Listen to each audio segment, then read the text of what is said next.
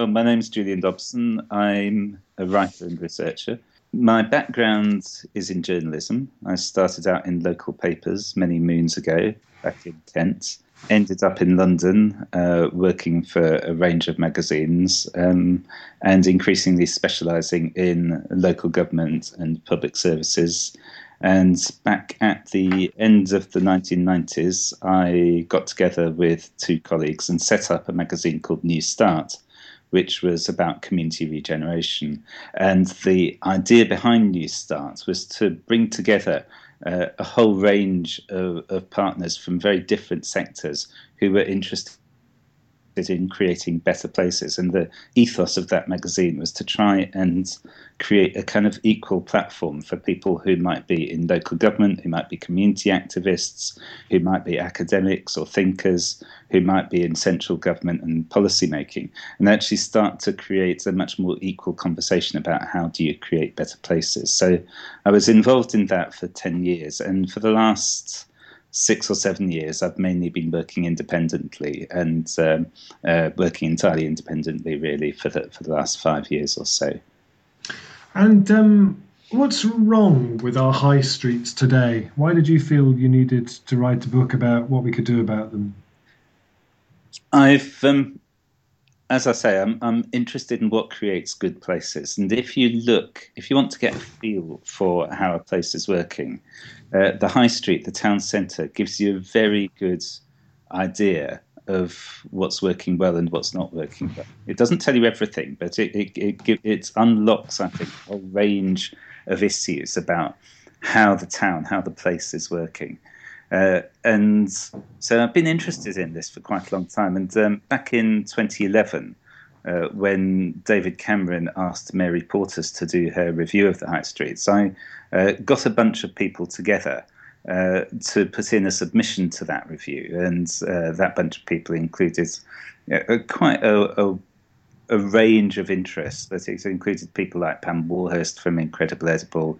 Uh, it included a guy called Dan Thompson. Um, who runs something called Artists and Makers and uh, was previously running something called the Empty Shops Network and looking at new uses for empty shops. Uh, and people who were interested in, in, in looking at, at, new angles of how, how to use space within town and city centres. So, um, looking at what's wrong with the high street, what what's what do we what were the issues that, that we were trying to highlight? Um, first of all, I think, is the conception of the high street purely as a retail space. So the, the kind of colonisation of town centres entirely by shopping has actually stripped away a lot of the public realm, a lot of the the civic society that used to be central to, to town centres. And so what we were talking about really was a rebalancing of the activities that go on in town centres, so so that you you've actually got something for everyone, and so that you protect the um, the activities and, and and the buildings and the spaces where people can do things other than shopping, and and to, to start to, to think of what creates space in a much much wider uh, context than, than than purely this this retail approach, which is very much driven uh, not only by the retail industry but by the property industry, uh, and and is um, premised on making quick capital gains from the building and the selling off of retail premises. So so really, what we were trying to do is challenge that approach and say that that actually there's a whole lot of other things that have community value that need to be in the high streets. You you wrote um, the I love it the, the the words you said the flatulent promise of retail led development uh, is a powerful yes. one and uh, it entices planners and governments. It's very sort of uh, top, uh, what's the word sort of attractive to them. What's the best What's the best way to challenge that myth that all you need is a, a glittering shopping centre and everything will be okay? Well, I, I, think part of it is is history. It hasn't always been this way. Um, so in terms of looking at how things could be different, first of all, you've got to remind people that things have been different. They haven't always been like this. Uh, secondly, you need to start thinking about what actually creates a local economy. So the the idea that the economy is created through retail is is nonsense. So what what retail does is it scoops off people's disposable income, and that I mean that's great. We all need to buy stuff. We all like to go to places where there are nice things to buy. So I'm not knocking shopping. I'm not saying let's get rid of all the shops, but but the the shopping is not the economy. Um, the shopping is what happens if the economy is successful. So, how can town centres once again be places which are at the heart of a local economy where people are producing, where people have a sense of ownership of their space, where people have a sense of civic responsibility within their space, uh, so so that the goods that are being produced in a place can can be sold in a place so that you've got that localization that that you talk about a lot with the Totnes local economic blueprint.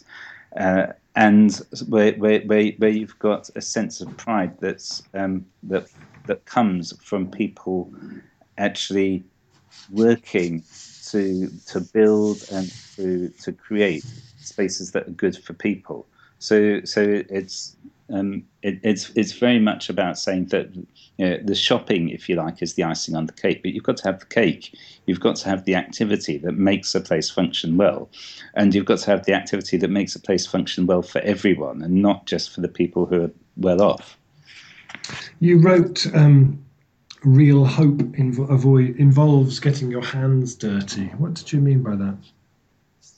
Um, I mean that we need to have experimentation, and we, we need to have we need to have people who are prepared to get stuck in in whatever way they they can do, and whatever way they, they have the ability and the talents and the contacts to do. So, um, one of the examples that I use, and as as you know, is one that I've um, been paying quite close attention to for some time, is Incredible Edible Todmorden.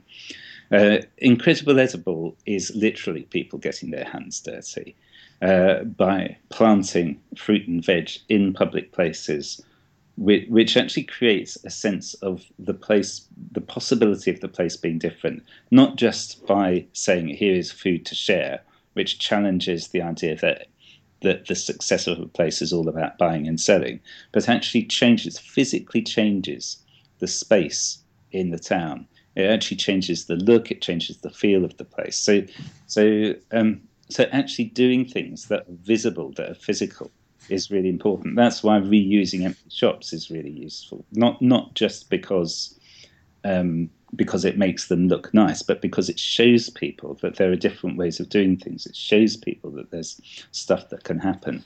So, so that's really what I mean by getting your hands dirty. It's, it's actually saying, how can we be involved in starting to uh, to create and to spread these experiments. And, and obviously, people have different skills and abilities. So, um, not everyone can go out and plant fruit and vegetables. Not everyone can do street art. They, you know, not not everyone can do things in empty shops. But but we can all do things that help to make these experiments happen.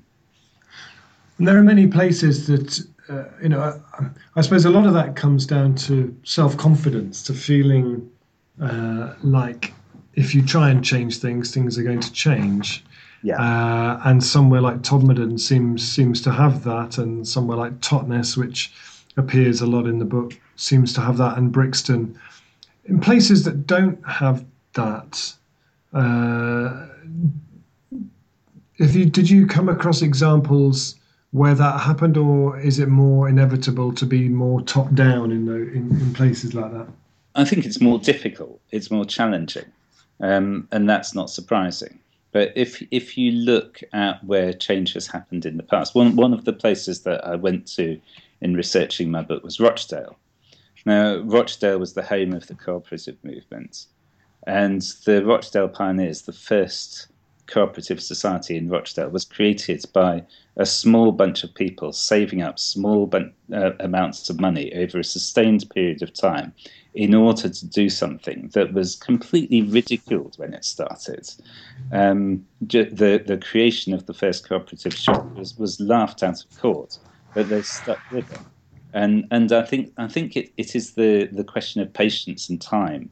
You know, in the more difficult places, it takes longer, and it helps. It, obviously helps if you have um, a government, uh, central or local, that's affirmative and that, that that puts its investment in to match the investment of local people. So um, I think where where we see things going wrong is where uh, you only have investment by government and official bodies.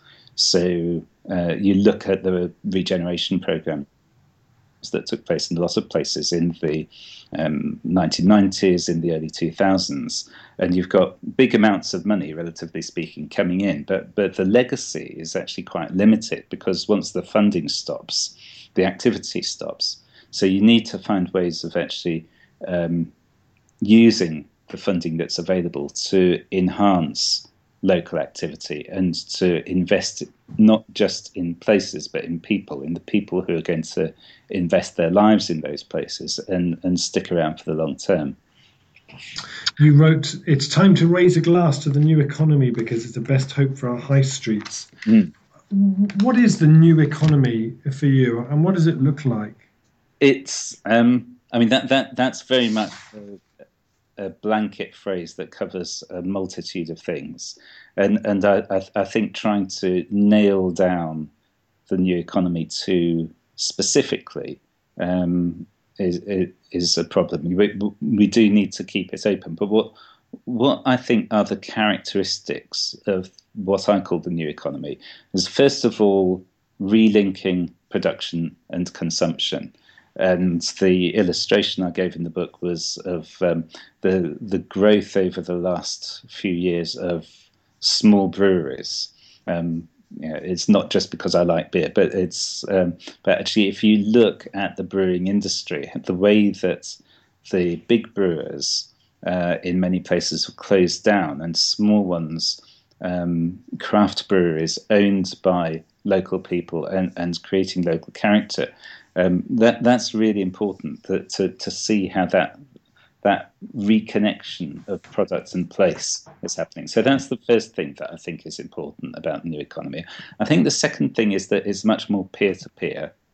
that that it involves a lot more sharing of knowledge, of space, um, a lot more collaboration, a lot less um, emphasis on commercialization, and I think the the third thing that's really important is that it has a social purpose often as well as a commercial purpose. So uh, that sense that the values that are being created and and being uh, exploited through business are not just the values of financial gain, but the values of creating good, good places, creating great products, and creating a sense of community and society. And I think that you'll find a lot of people, a lot of entrepreneurs, whether they're entrepreneurs in traditional business or whether they're entrepreneurs in social enterprise, which is not for profit, who actually have uh, that sense of civic and social value as well as the sense of running a good business. And, and I, I think it's time to actually bring those business values to the fore and to say, loud and clear to the people who who who see our town centres purely in terms of big development of big brand retailers that actually there are different ways of doing business. So I, I'm not anti-business.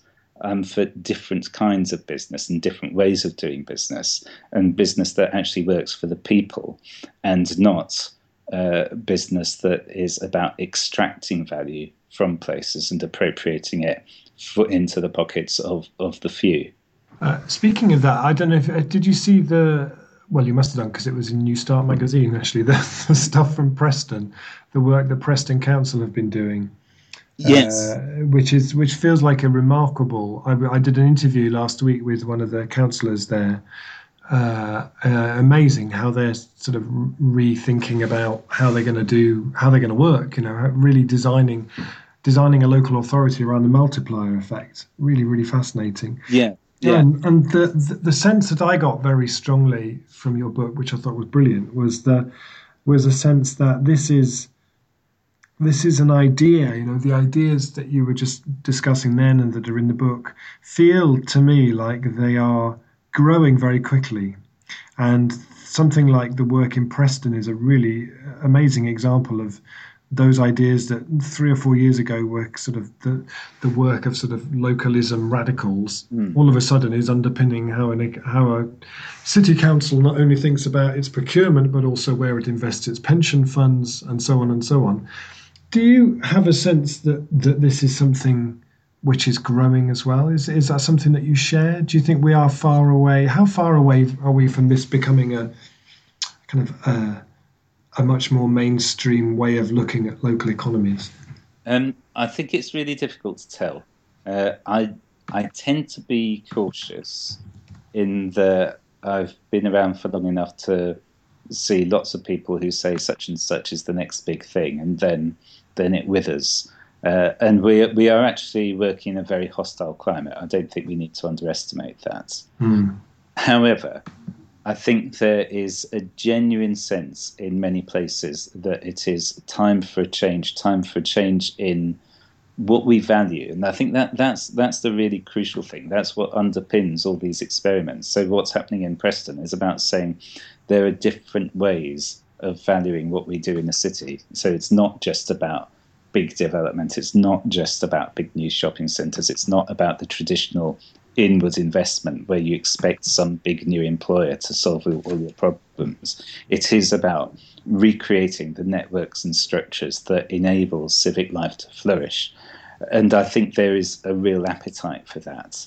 And, and, I, I, and I think there are still in many places the resources to enable that to happen. I, I think we what we need to see is people um, stepping up to the plate who are who are not just within local authorities and the public sector, not just within the voluntary sector, but actually the, the private individuals who are prepared to say, I'm going to put some of my own wealth, some of my own assets into this because uh, we we want to see places that are good for our children and our grandchildren. And if you look back to the kind of um, municipal uh, growth of the of Victorian cities, you find that there's there's a huge amount of reinvestment in places by people who are making money in those places, and I, and I think we're not really seeing that in the same way at the moment. So we need to see we need to be able to say to the uh, the individuals who are property owners who are, who are making money from the places that we live in to the businesses that are making money from the places that we live in, look, you've got responsibility here as well. You should be working with us to reinvest in these places. And, and, and I think that that reinvestment from the private sector is, is needed to match the new thinking that's going on in communities and in the public sector, parts of the public sector, and in the voluntary sector. And a, a, lot of communities up and down the country rather than being able to focus on the great things they'd like to be able to do, end up rallying around trying to stop awful crap developments yes. from going ahead. I wonder from from the research you did for the book, what your um, what you learned about the best ways to resist uh, development like that. What what suggestions you might give to communities facing something like that? Yeah, well, often people don't come together until there's a crisis. So I think the first bit of advice is come together when there's not a crisis. Start start looking ahead because the developers, the you know, particularly the supermarkets, they they are looking ahead all the time. They're saying what what bit of land can we can we get hold of? What pub that is currently flourishing and, and, and serving the community might we be able to turn into a new store? Um, you know, what what are the places that we could be occupying and colonizing? And and I think we need to we need to start the reverse of that process, where uh, as concerned citizens we get together, um, particularly through organisations like development trusts, to say to identify what are the places that we need to keep for our local community, and how can we get hold of them? How can we start to make sure that that property, those public places, are managed for the benefit of the community. And I, I, I think you actually need to be as active as the community level to, to start doing that. Um, as as the supermarkets are in scouting out land, uh, in order to really start to to create change. And we're a very, very long way from that. You know, there are a few examples of local organisations that have managed to to start owning uh, public assets or, or landmark buildings and, and turning them into places that are really useful and valuable for the community again. But, but we're, we're a long way from uh, from seeing that happen at a significant scale. And uh, how important is it that communities uh, start to um, own assets, and own and manage assets? I, th- I, think it's crucially important. Not, I mean, it's it's it's a difficult thing to do because um, it involves all, all sorts of skills and and often the assets that are most of value to communities are ones that need a lot of investment, a lot of physical investment. But if you look at the pattern of property ownership around the country, you'll you'll see that increasingly um, places cannot be improved for local people because of who owns them. So so you had the same issue in Totnes with with Costa. You know, the the people who wanted to sell to Costa were actually based in London. The property owners were based in London. They had no particular interest in Totnes as a place at all. And, and we, we see that being repeated across the country that ownership is actually distant from the place. And, and people who rent out and sell commercial property are, are, are doing it without any knowledge and without any concern for the future of those towns and cities. So, how, how how do we turn that around? I think you have to do it by starting to put property in the hands of local people. And one of the examples I used in the book is um, Letchworth Garden City, which was actually the um, place that was created to uh, fulfill Ebenezer Howard's Garden City vision. People talk about garden cities all the time now in a kind of romanticized way. But the really crucial thing about Letchworth was actually property ownership. It wasn't it wasn't just that it was a very green space. It was that the property was owned for the benefit of the community. And even now, you'll find that the Letchworth Garden City Heritage Foundation uh, runs the commercial property in the centre of the town in order to reinvest in Letchworth. Now, how do you retrofit that kind of model to other towns? That's more difficult, but it's not impossible.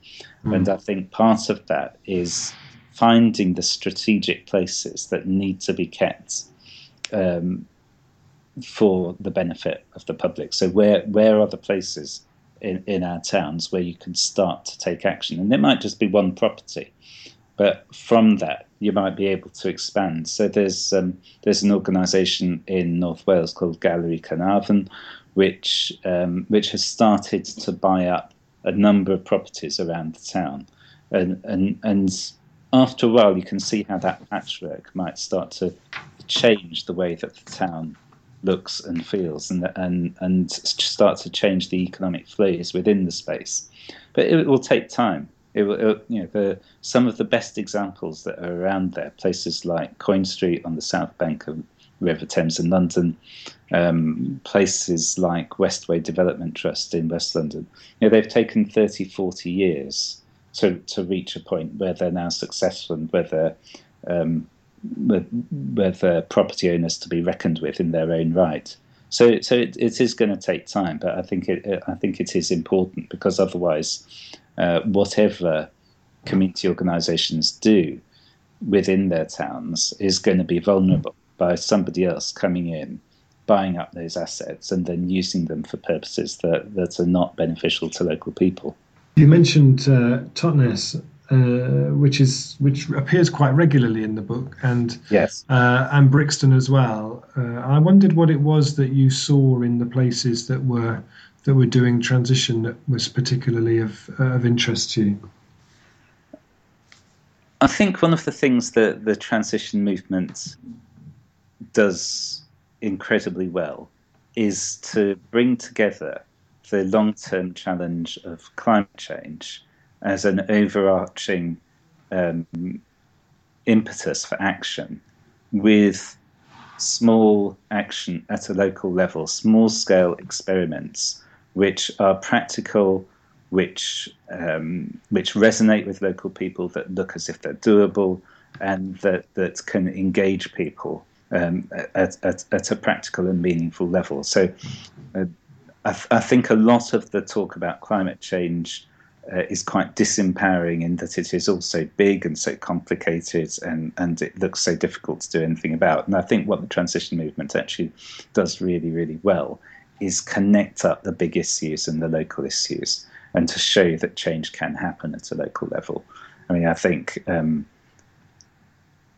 I think there there is something in the middle that still needs to be explored, which is how how do you um, how do you bring that transition thinking into the spaces within cities and uh, governments where decisions are being taken uh, and uh, because I, I, I, think that that will start to, to turn the tide, and you know, the, and and so far, I, I, think there there is still quite a lot of work to be done to uh, to impact on those institutions and to change the way those that institutions behave.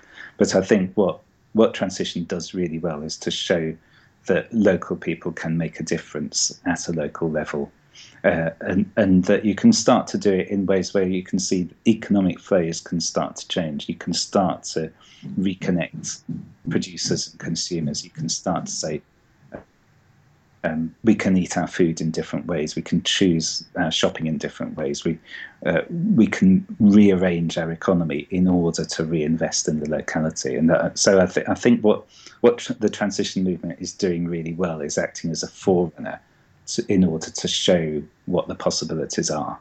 Uh, we now need others to start taking up that thinking and that action at a, a wider scale.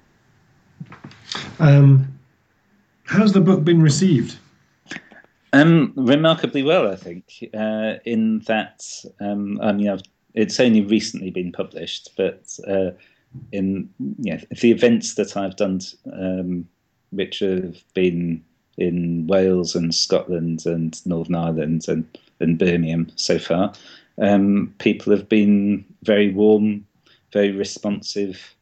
Um, I I, ha- I, haven't had the amount of flack I was expecting, and I need to, to start taking it into the um, um, the corridors of some of the landowning institutions and some of the you know, some of the people who who will be more offended by what I'm going to say. I think because uh, um, yeah, I don't just want to preach to the converted. I, I actually want to to start to.